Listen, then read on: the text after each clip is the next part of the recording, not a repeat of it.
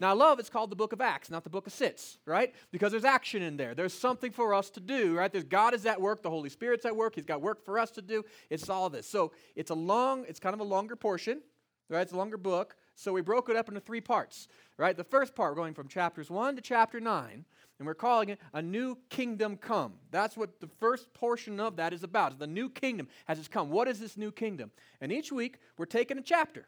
And we're going to do it, we're, how we're going to do is we're going to uh, basically, I'm going to summarize a chapter, what happened in there, and then we're going to focus in on some particular verses in that chapter. What does it mean? And then we're going to talk about some application. It's just a real simple exegetical, how does this, how does this uh, particular passage of the book of the Bible, how does it deal with us? So this is where we're going with it.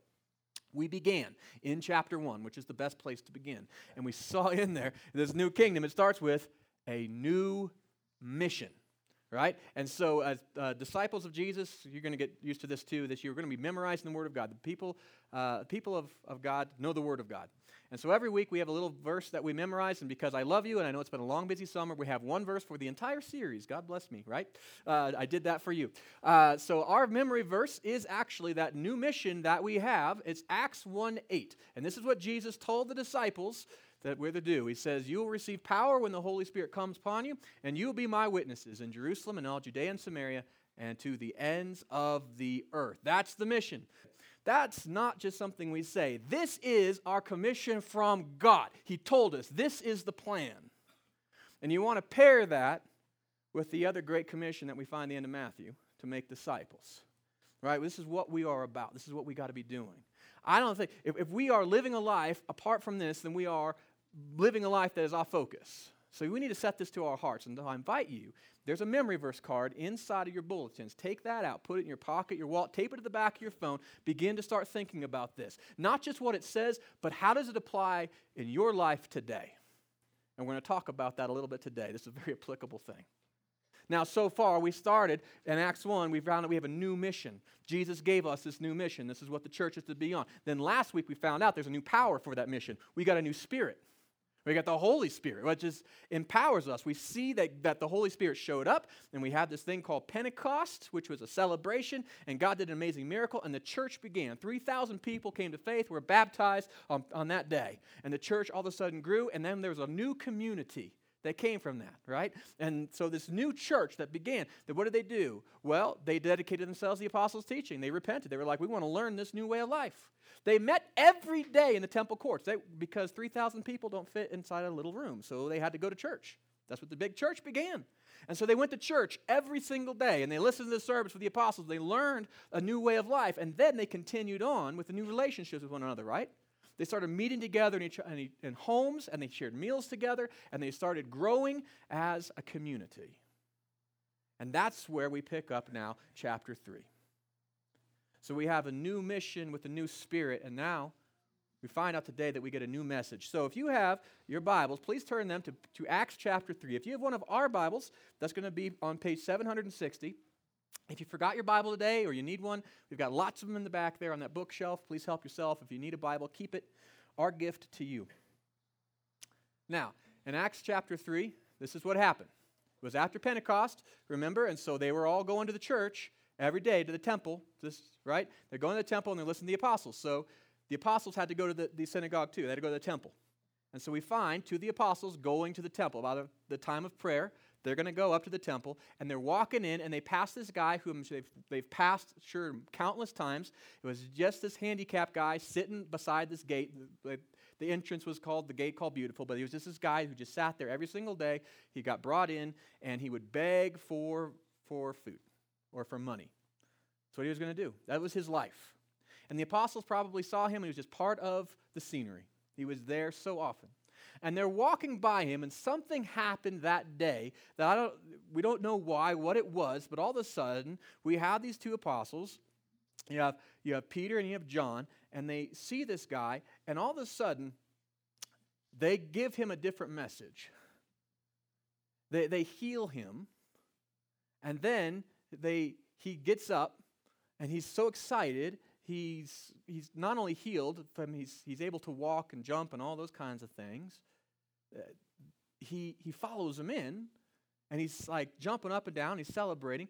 And all of the other Christians that were there obviously saw this, but there was also people who were there, the Jewish people in the temple, who weren't Christians yet. And they recognized it was a miracle because they saw the guy and they recognized him. He's like, hey, that was the guy that's always sitting outside uh, the, the gate called Beautiful. He's been there for years.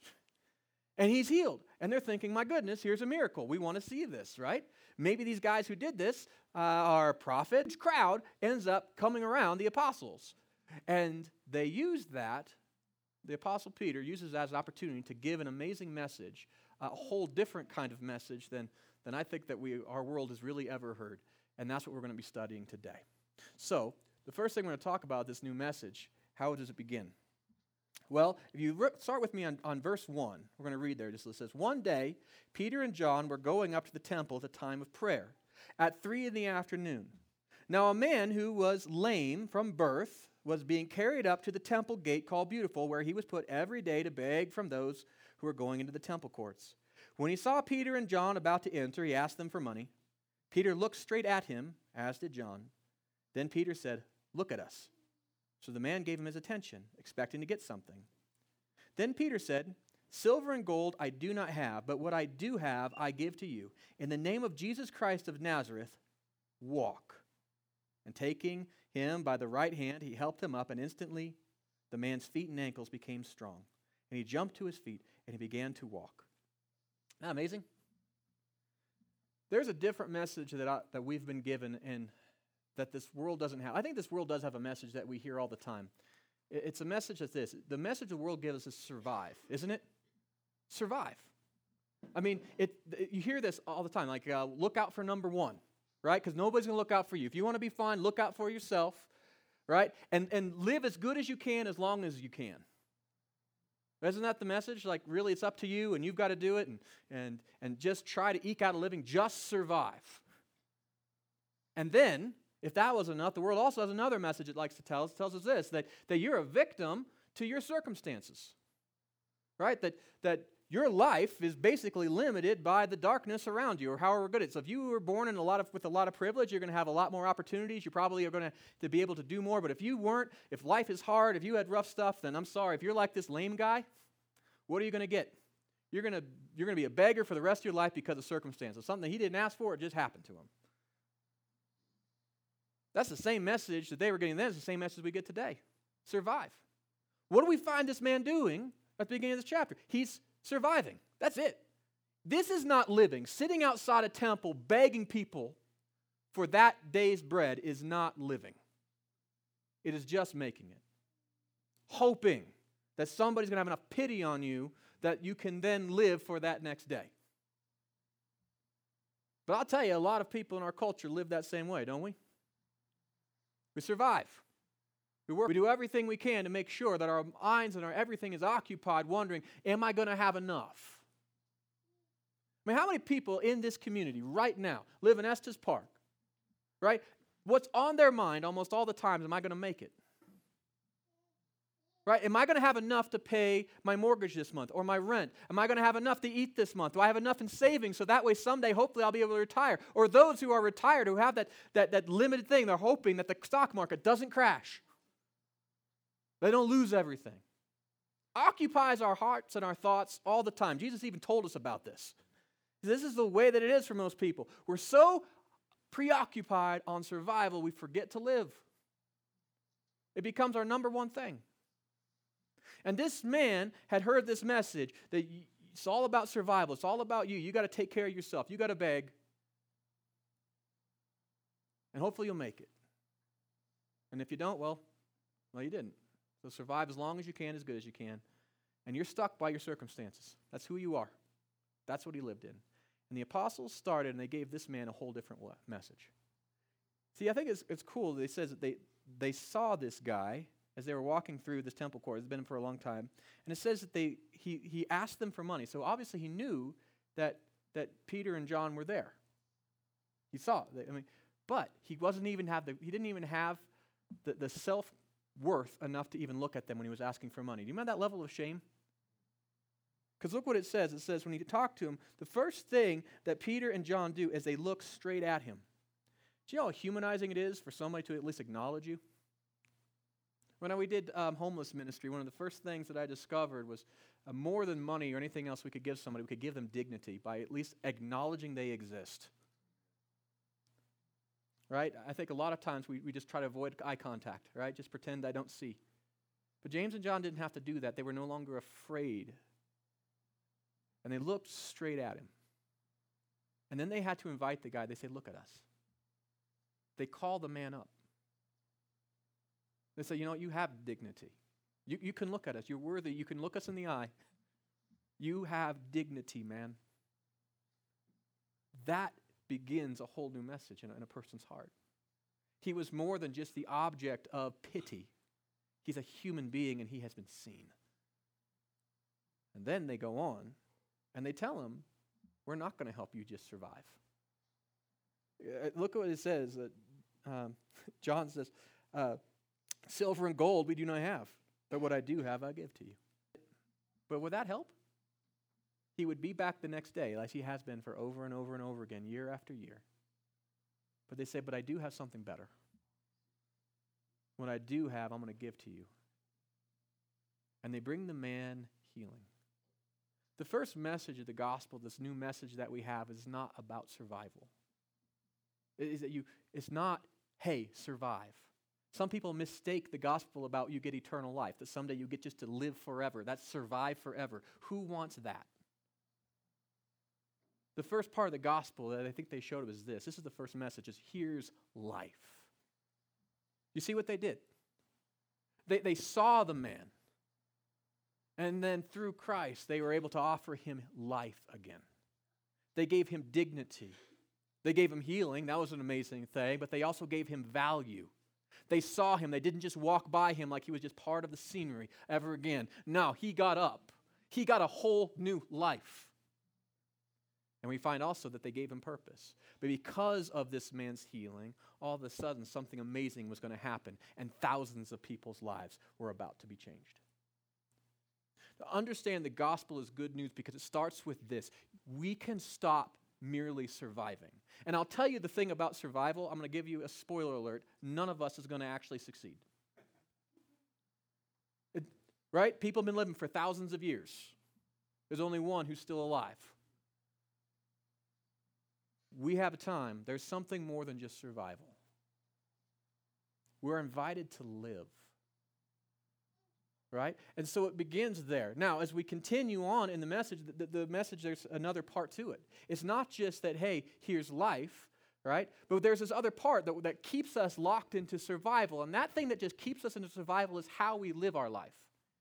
Most of us live our life in this world, we're taught look out for number one, take care of you. As long as you're okay first, then we'll worry about anybody else. But when does it ever come to the point that it's truly enough?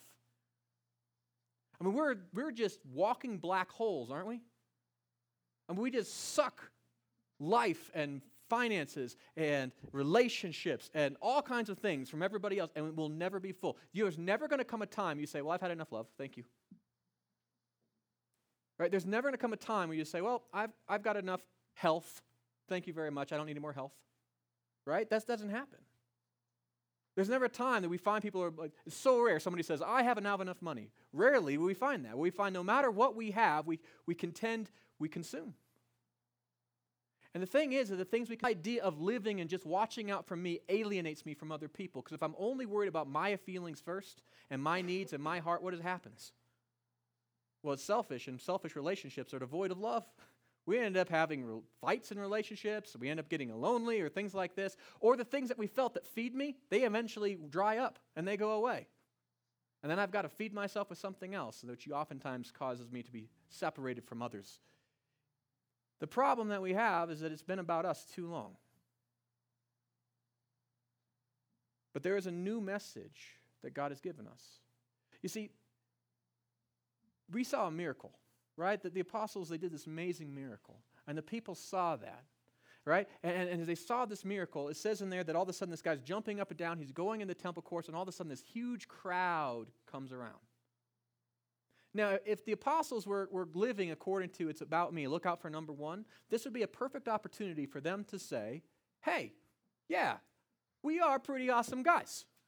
Right? We followed Jesus. I bet you followed him too now. Right? Look at how great we have these abilities and this Holy Spirit. I bet you wish you had that, but no, you mocked us.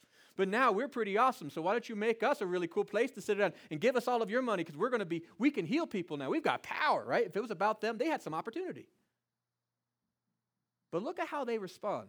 So different than the way that the world responds. Let's go here to verse 11. It says, While the man held on to Peter and John, all the people were astonished and came running to them. The place was called Solomon's Colonnade. And when Peter saw this, he said to them, Fellow Israelites, why does this surprise you?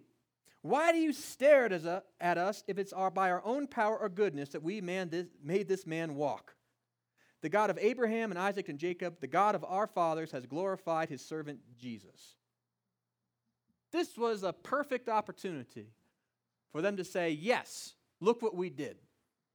Right? Get some vindication. I mean, they were living as fugitives in the middle of this city. Now they were able to maybe walk as celebrities. This was their time and if they were looking out for number one, they would have said, Look at me, but they didn't. Because it wasn't about them. They said, Why do you look at us astonished? Like somehow we're so godly or so good or so powerful that we did this. That's ridiculous. And so the reason this happened is because of Jesus. And they put the glory on him and not themselves. See, this is a great thing. The second message that we find in this is that it's about Jesus, not us. That's what life is. When we make life about me, it becomes too small. We consume ourselves, but when we recognize that there's a different way of living, there is a true life we're entered. Jesus actually says this, doesn't he? He said that those who cling to their life in this world will lose it. But those who lose their life for his sake will find it. Will find true life, is actually what he says. Isn't that amazing? It's not just an invitation to say that some would be martyred and they would lose his life for him, they would have eternal life. Yes, that's true, but it's even more than that. What Jesus is talking to us is he's saying, listen, it's, we have to free, be freed from the lie of selfishness. This lie that it's all about you. Look out for number one. Glorify yourself. And the apostles got that message. So when they saw this man and they didn't have money to help him, it didn't mean that they couldn't help him. It means that God could help him. And God did. And when the glory came, it wasn't about them, what can I get from me? They saw the bigger purpose. And they pointed many to it. You see, when life stops being just about me, then I'm free to live in a different way. There's a different level of love that I'm able to live on. There's a different kind of living that I'm able to do. It actually frees me from survival. It's about Jesus, not us. Well, the message continues, though, because here's the thing is that uh, now Peter has this opportunity to talk to the crowd.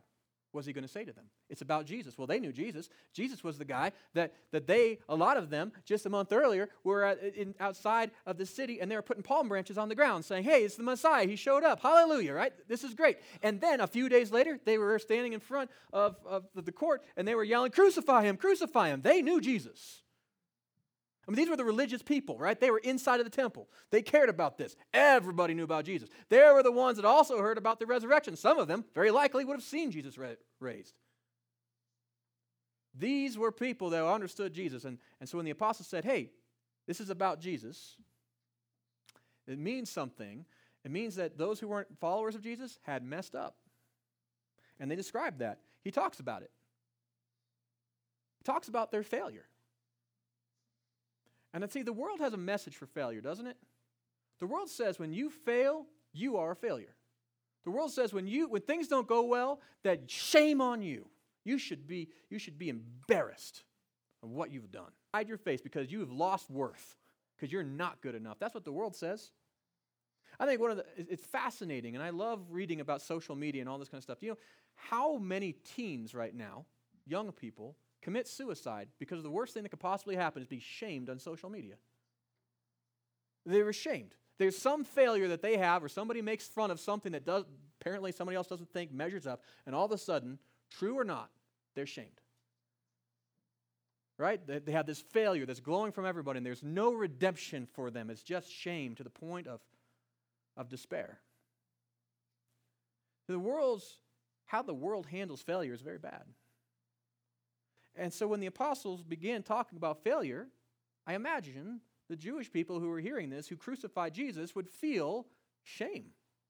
feel like, wait a second, we do remember this, and we do know he rose from the dead, and he was the Messiah. What do you do? I mean, that's the worst feeling. When you kill God, you've messed up, right? When you've murdered your Messiah, you pretty much messed up. I imagine that the world's message for these guys would be well, you might as well just give up your Judaism because how's God going to save you now? You murdered the Messiah. Stop wasting your time in the temple, right? Because you're done. Shame on you. But that's not the message that we see. That's not the message of the gospel. If you read with me chapter verse 17 here, verse 17. Look how Peter, after he talks to him about failure, look at how he responds to it. And the biggest failure of all, killing God. This is how he says. He says, Now, fellow Israelites, he even identifies himself with them. Now, fellow Israelites, I know that you acted in ignorance, as did your leaders. But this is how God fulfilled what he had foretold through all the prophets, saying that his Messiah would suffer. Repent then and turn to God so your sins may be wiped out and times of refreshing may come from the Lord, and that he may send the Messiah who has been appointed for you, even Jesus. That's not shame. Here's a different message. Like, there was some grace in there. Did you hear that? Yeah, God warned you. You had thousands of years. You had over 300 prophecies that pointed to Jesus. Yeah, you had that. You had the miracles. You had all that kind of stuff. And you ignored it and you killed him. But he didn't just focus on that. He said, you know what? It can be forgiven. That God loves you. In fact, you didn't mess up so bad, you, you derailed God's plans. Did you see that? He said God already knew this beforehand. He wasn't even surprised. In fact, he prophesied this would happen. That God can even use our brokenness and our failures. That he can use those. That. And he says, you know what? By this grace, you, there, there's an opportunity then to walk in a different way. Instead of walking with our heads down saying, oh, we're the ones that crucified Jesus, say, no, no, no. We're the ones that recognize now that he's the Messiah. There was opportunity for faith to come alive. He says, repent. Turn your life. Like now that you know the truth, start living it. That's all you need to do. And what would happen with that? I mean, just that's enough that God would say, I'll take you back is awesome. But what does it say? That you can repent and then what? It says that your sins will be wiped out. Think about that. How astonishing is this? That next to their name in that big book, when we stand before God, when He opens it up, and he sees their name, these people who murdered the Messiah, next to their name, there's not going to be any charges against them. Gone. And if God can wipe out that crime, he can wipe out any crime.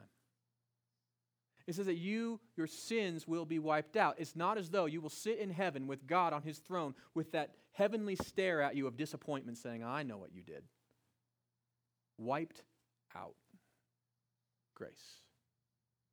And if there are no sins, there's no condemnation. There is salvation. But then, if that wasn't enough, look what he says on that. He says, Then your sins are wiped out, and you people who did fail. Not only is God going to forgive you, but then that it says that times of refreshing may come. God's not going to kick you down. He's not going to put a burden around your neck and say, Oh, you know what? You messed up, so now you have to work super hard to get back in my good graces. It's not how He works. It's not how He works going to pick you up and restore you, even to those who murdered him, even those who denied him. He picks you up, and there's a restoration, a refreshing of the soul that begins.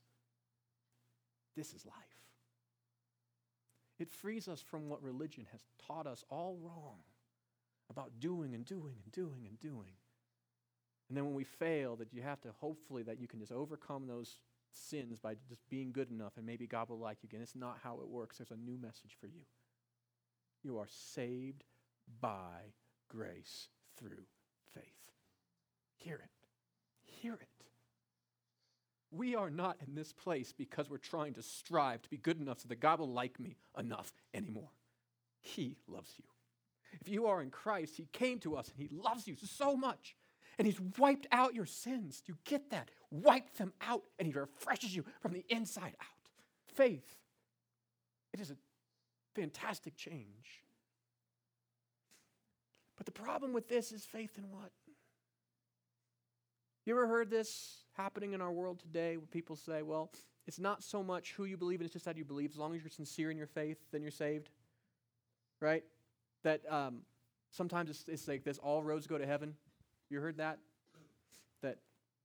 it's so crazy because it doesn't work anywhere in life, does it? I mean, do all roads lead to, to Sydney, Australia? No, very few roads lead to Sydney, Australia. It's on an island. Right? It just doesn't happen that way. I'll tell you this does every single item at McDonald's lead to chicken nuggets? No. Only one. If you say, I want chicken nuggets, then you get chicken nuggets. Right? Does every single medicine lead to a cure? No, because some people take the wrong medicines and then they don't get cured.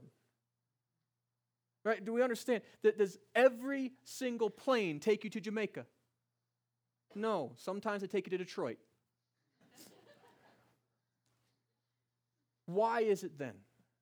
Then the most important thing that we would try to say that then, well, just every single faith, just get on the, the, the plane of faith and it's going to take you back to God. Just get on the road of faith, it's going to take you to God. That is not how it works.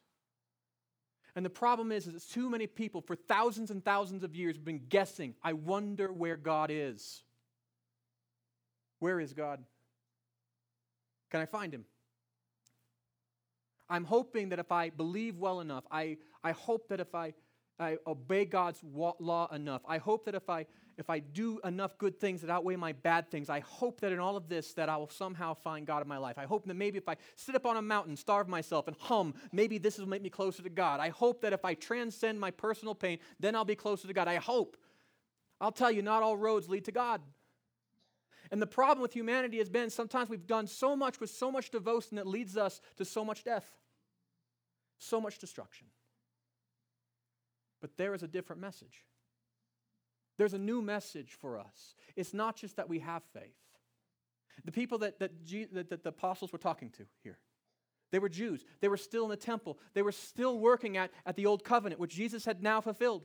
They just didn't know yet right? And so they were still putting their trust and hope in sacrifices that were no longer needed. They were still putting their hope and trust in obeying the laws, which now they've been set free. Their sins have been forgiven. They just didn't know yet.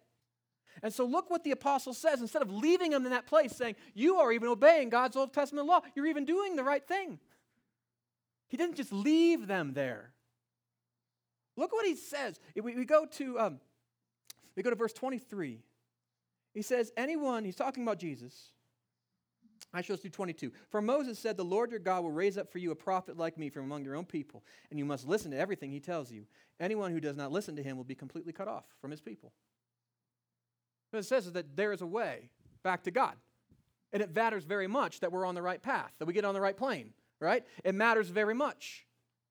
In fact, Jesus even talked about this in John chapter 14. He says, says, uh, well, there we go. We're saved by Jesus, Lord and Savior. It says this Jesus answered, I am the way, the truth, and the life. No one comes to the Father except through me. That's what Jesus says. And in context, Jesus is talking to the apostles and he says, Hey, uh, where I'm going, you, you, know where I'm going. You know the way. And the, Thomas says, Wait a second, because he's talking about going back to God the Father. You're going to heaven. He says, Don't worry about it. You know the way. And Thomas says, Wait a second. How do we, we, don't, we can't know the way. We don't even know, we don't even know where it's going, right? How can we possibly know the way? And Jesus says, I am the way the truth, and the life. No one comes to the Father except through me. So, some people in this world put a bad spin on this, and they're like, How evil is it of Jesus to claim that he is the only way? How narrow minded of Christians to believe that there is just one way back to God, right? I'll tell you this I think it's very nice that we actually know the way. Let's just say I invite you to my house, but I don't tell you my address because all roads lead to my house. Good luck. Wouldn't you be happy if I gave you my address? Isn't that a nice thing? Isn't it happy to say, This is the way? This, this is the way. I don't have to guess anymore. I know this is the way. You could be saved by God's grace through faith, but it's got to be in Jesus Christ as Lord and Savior. That's what Jesus said. But God's not being mean about it. He's saying, This is, I publicize it for everybody to see. Anybody's welcome. Here's where I am. You can come meet me here. It is fantastic. You do not have to guess. God came in the flesh to show up so we would know him, so we wouldn't have to guess what God is like. He died on the cross so we could see that our sins have been paid for. He rose again so we would be absolutely certain that is absolutely God. He has proved himself over and over again. And he says simply this Here's where I am. Come meet me. That's good news. That is so much better than the world says, Well, I hope that you find your peace in your religion. No, no, we don't have to have hope. It's not, I hope I did this well enough. I know Jesus, I know the way. I am saved by God's grace. My sins are wiped out through faith in Jesus Christ as Lord and Savior. What a great message. What a great message. How freeing is that? Some people think the gospel ends there. Let me tell you some good news. It doesn't end there.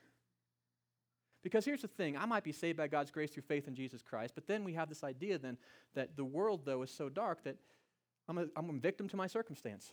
How can the church possibly grow in a culture that is hostile to the faith? You ever wonder that? Or maybe I grew up in a very broken home. Am I just damaged? Am I, am I forced to be broken now? Now, say, the world has a message about this, about transformation. The world's message about transformation is this. Once you can be saved as a Christian or whatever, but basically you're, you're still just, it's, it's you're only, you're going to only make a difference as much as who you are, right? And so if you're a lame guy, you're just going to lay on the side of the road, and that's the big difference you're going to make, right? If you came from a broken home, or you came from a beat up family, or whatever, then that's as much as you're ever going to do. Right? That you are a you are a victim to your to your circumstance. And in order to address that, the world does this because its compassion is built into every human heart. What we try to do is we say, well, if I am limited by my circumstance, right? Then we need to change the circumstances, and then we'll change, we'll impact people and make their lives better. It's what religion is all about, isn't it? It's what our laws are all about. But it doesn't ever truly work, right? It has its, it has its place. It's not wrong, but it doesn't have the effect to really work. It doesn't really free us from our circumstance. It just mitigates our circumstance. It's this idea that transformation somehow comes from the outside in, right? That I'm going to be a product of my society, I'm going to be a product of my home life, I'm going to be a product of my history, and all of that then determines what God can do in me and through me. And I think we're, we're all just are, are taught this, spoon fed it ever since we're, we're, born. And that's not just us, it's been that message from, from the beginning. But there is a new message. It doesn't have to be that way. That's not how God works, it's what hems us in. We're not defined by our past me offend everybody because um, I like to do that. It's fun. Uh, how it works in our society, how you see this. I'm going to take this from the ethereal to the real world, so it's going to sting a little bit because I'm going to pull off some band aids. We try to mitigate ourselves and change ourselves from the outside in like this. Uh, our culture, and I'm going to offend everybody, by the way. This is to be, I'm going to offend both sides, everybody, okay? But we'll start with one side. Our culture has way too much gun crime. Children are being shot in schools. It's tragic. Nobody likes that. Nobody is like, hey, we want to have more people shot and killed. So what do we do? Well, some people say, well, let's change the culture. Let's remove guns from culture, and then we're not going to have more children shot. Right? So we'll improve society by limiting or by changing this, and that will somehow make people not murderers. Now, the problem with that is you could take a gun away, but you can't take away the murder in somebody's heart, the wickedness that is there. You can mitigate the effects of it, but, but taking guns away doesn't change people. Now, I've offended half of you. Let me go to the other side. Everybody wants children to be brought up in healthy families. It's tragic in our society today that thousands of children are murdered by their own families before they have a chance to see life. I don't know anybody that's happy about that. I don't know anybody that's happy about that. Nobody likes this. We, we believe that family and children should be a joy and should be brought up in a healthy society with support and community. And so there are some that say, let's change this. We're going to change society. We're going to make, we're going to make abortion illegal, and that's going to somehow then make it so families and these, these children are going to be brought up in healthy homes. We can stop them from being murdered so that they have life. We can do that. But it's not going to change the brokenness in society that causes a young woman to be in a crisis to begin with. It doesn't stop the brutality and the violence that oftentimes leads to those to where we are. See, laws don't change hearts. Laws are important. We need laws to mitigate wickedness. I'm not saying there's anything wrong with laws. But laws don't change people. Religion does the same thing. When we go to church and we try to read about do this, don't do that, do this, don't do that, what do we find? Just like we try to do from society, we put up laws around us to box us in so we don't act like the vile animals that we all know that we truly are. so that we live a different way, not how I would behave, I have to, not because it's who I am. See, law does not change a heart. But it's the best thing that people have is trying to change us from the outside. Let me tell you, there is good news. There is a bigger hope for our society than enacting the right laws. There is something so much better than just to box us in and to live in little tiny boxes of restraining our wickedness. There's a different and a better way to live. You wouldn't mind, just join me here. This is so cool. If we go into Scripture, verse 25, it says this. He's talking to the Jewish people, right? Those, he says this, and you are heirs of the prophets, and the covenant of God is made with your fathers. And he said to Abraham, through your offspring, all peoples on earth will be blessed. Right? That, that God's going to do this amazing blessing to the entire world through you. But look how it happens. It says, when God raised up his servant, he gave, he sent him first to you to bless you by turning each of you from your wicked ways. See, the Jewish people thought a Messiah was going to come in and he was going to be like Caesar. He was going to establish his laws, and from the outside, gosh darn it, people were going to honor God now. Right? The Gentiles will honor God because the Jewish people will have this Messiah and he will be the strong king. And no one would question them. They thought that then God's laws would be then enacted throughout the land and would hem in these horrible Gentiles and the whole world would be blessed because they would stop living these degraded lives because, because God's law would now be established on earth. That's how they thought the world would be blessed. And then God sent a better Messiah. And notice how it happens. It says, You're going to bless the world. Well, that's going to happen but it starts from the inside. He sent Christ first to you by turning each of you from your wicked ways. Do you know what that means? Transformation. That's what that means. It means transformation. It means that you're not who you will eventually be. It means that you're eventually, when we go to heaven, we don't to, we're not going to need law. Do you know why? Because God's going to change us fundamentally from the inside out. There's not going to have to be a law, don't murder people, because we would never murder somebody We wouldn't even cross our minds. Transformed from the inside out. But that transformation doesn't just happen in the next life, it happens now. That's why Christ came. It wasn't just to save our souls, it was to save us, the redemption that comes from the inside. And as God transforms you, as He takes that wicked, hard heart and He transforms it to heart of flesh, you become a blessing to this world. God changes us. We become in a world that needs peace so badly. We be agents of forgiveness in a world that's got to end the hostility.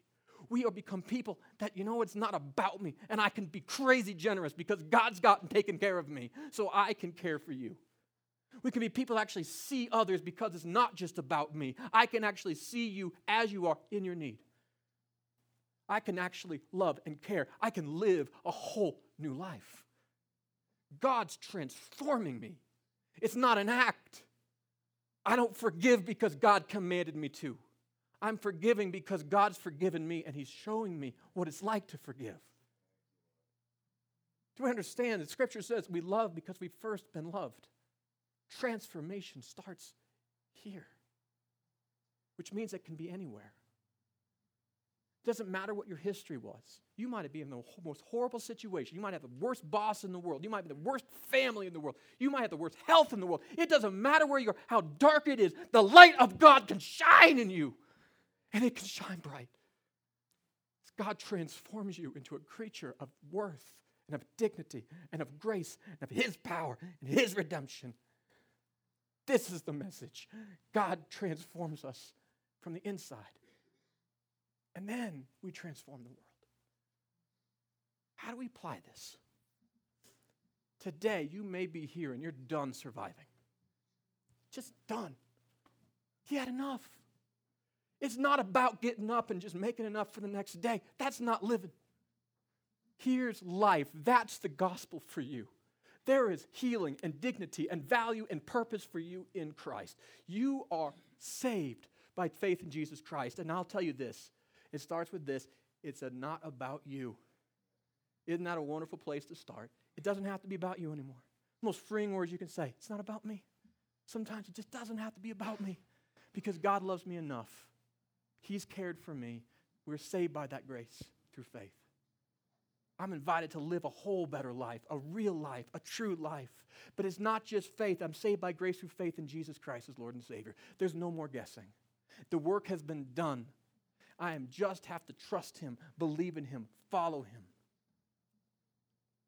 And I'll tell you what, as I am in Him, He transforms me.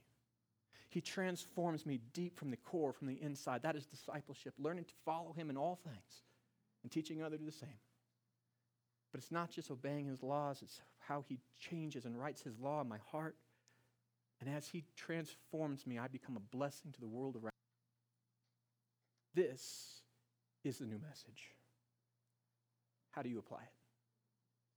You know, it's a shame if you go to the Word of God and you see the Word of God and then you don't take steps to follow because disciples of Jesus are people who are following somebody. We're following Jesus. And as far as I know, Jesus is not just standing still. There's always next steps, aren't there? You need to have next steps of faith. So, what are yours going to be? If you don't know, I invite you take out your connection card on the back side. I've got some ideas for you. We all need to take a step. Remember, these are steps. These are not giant leaps. So I invite you, take a step this week. Take a step of faithfulness. You'll be one step closer to Jesus than you were today, right? What we need to do. Just take a step.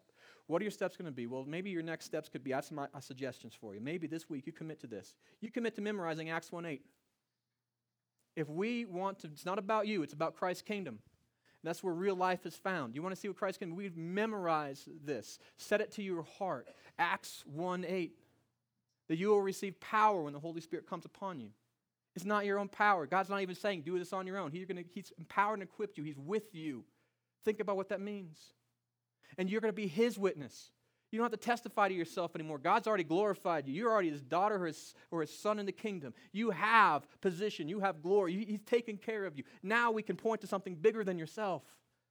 You can be His testimony, you could be His witness. You can talk about how God's actually made a difference in your own life anywhere in Jerusalem, in your hometown, in, in all Judea and Samaria, doesn't matter where you are, even to the ends of the earth. God has a testimony through you, and you can shine bright wherever. Memorize this passage. Think about it this week. Maybe that's where you begin. Or maybe what you want to do, you say, you know, this week I'm going to read Acts 1 through 3. I'm going to see how God transformed the world. How did he begin? I invite you, read those chapters. Change your life. Maybe what I want to do is you say, you know, I'm going to put this to practice because it isn't about me. And God loves so many people in this community who are so broken and lost. And you know what? They're not just nameless people, they have real names. So maybe you say, I'm going to pray for three of them. And if that's you, we came up a tool for you. It's in the back of that seat in front of you. It's a yellow card, orange card. And on there's a place to put three names. And it's a bookmark, so you can put it in your Bible. So when you read every day, when you go in there, you can remember, oh, I'm going to pray for this person. Pray that God prepares their heart to receive the gospel, that God meets their needs in that. He, he gives you words if you're the one that's supposed to share with them, or He brings somebody else who's going to. They provide opportunity and clarity. Pray for them.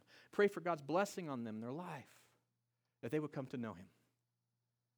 And if you have the opportunity to share your faith with them, how does it mean to be a Christian? How do I lead them in faith? What does the Bible say? There's a tool on the back. It's called Romans Road to Salvation. It's just this Bible read for themselves so they can know this is not just you making it up. It's a tool. Maybe you begin this, and you say today, I'm going to start praying for three. I'm going to pray for them until they come to faith or until God releases me. Or maybe what you want to do is on there is maybe you're going to write your testimony because you're going to be his witness, right? His witness. I think sometimes we don't share our testimony because most of us don't even know, haven't even really thought about it. What has God done in my life? I invite you this week, sit down and think about what has Jesus done for you in your life. Maybe your testimony is this I was raised in a church. I've been a Christian ever since I can begin. That is an amazing testimony. Then, but your testimony doesn't end there. Your testimony is your life with Christ. How is He transforming you? What's the difference that He's made in your life? Write it down. You'll be shocked. And I'll tell you, if you're interested, you want to write that testimony, you want to mail it, email it into the church, I would love to read them. In fact, if you are interested, I can help you. So that way you can maybe make it more succinct and how we face. So that way, if you have the opportunity to share your testimony as you're going to be a witness, what are you going to say? You'll know. It'll be your story. Maybe that's where you start. Or maybe the Holy Spirit's telling you to do something different right now. Well, listen to the Holy Spirit and write it down. I'm, as a pastor, I want to support you in following God. So let me know what that is so I can be praying for you this week. If you have a prayer request, this is your time to write that down. Um, also, if you're here today and Jesus Christ is not your Lord and Savior, we invite you. Here's life. You, you, you probably have no idea what it means, just like when a newborn baby doesn't know what life is all about yet. but it knows that it wants to live. If that is you, let us help you. This is what I'd ask you to do if that's you today. On the other side here, says, I would like some more information about starting a relationship with Jesus. That doesn't make you a Christian. It means that you'd like some more information about what does this mean. I'd like to get your information if you would write that down so that I can contact you this week. Please write legibly because I don't write read in tongues. But but we'll get together. Hear your story. We'll talk about your doubts, your questions. We'll answer them. We'll go through the word and we'll help you. And when you are ready to take steps of faith, we'll help you take those steps of faith together. That's how it works. And if that's you, you want to do that today, I invite you to do that now. And then afterwards, uh, we're milling around. Make sure that you come up and say, Tell me. So that way I can put a face with your name. So that way we, when we get together, it just helps me to talk. Uh, so we make sure we have a better conversation. In a minute, we're going to take our offering. If you take our offering, this is also an offering of yourself, a commitment back to God, your prayers to Him. I invite you, take these offerings along with your tithes and your gifts and your offerings, place them in the basket as they are passed. And then we'll have the worship team come up, and then we'll close us with one final worship song. Before we do that, however, let's pray for our commitments and our offerings. Let's do that now. Heavenly Father, you are good, you are kind, you are loving, superlative that we could say enough that would fully represent you. But we can say this God, we love you back. Thank you for Jesus. Though we have failed, Lord, you gave us life. You invite us to it. You've given us such a better message than this world ever had. God, help us to embrace that. Let us live it. Father, for those of us who know you, who love you, transform us from the inside out. Free us from the striving and said, Father, empower us to do your good works in love in this community in such a way it shines your light brightly, that you will reach everyone that we live in this community with, that we share this space with, that they too can know how good you are and the hope that they can have. For those who are here today who don't know you, Father, I pray that you would, would prepare their hearts, Lord, that they would see your, your kindness and care for them. Father, that you would answer their doubts. Lord, that you love them so much. Oh, Father, I pray that you would Help us to love them as well. Father, for the commitments we've made today, would you take these, Lord? Work them in us, not as a law around us that changes, uh, try to, to shape us in from the outside, but Father, transform us from the inside out as we follow you in faith. And Father, we pray too that you would take our tithes and our gifts and our offerings and that you would bless them. Help them to be used according to your purposes for this church and this community, that your kingdom could be built in us and through us and for your glory, we pray in Christ's powerful name. Amen.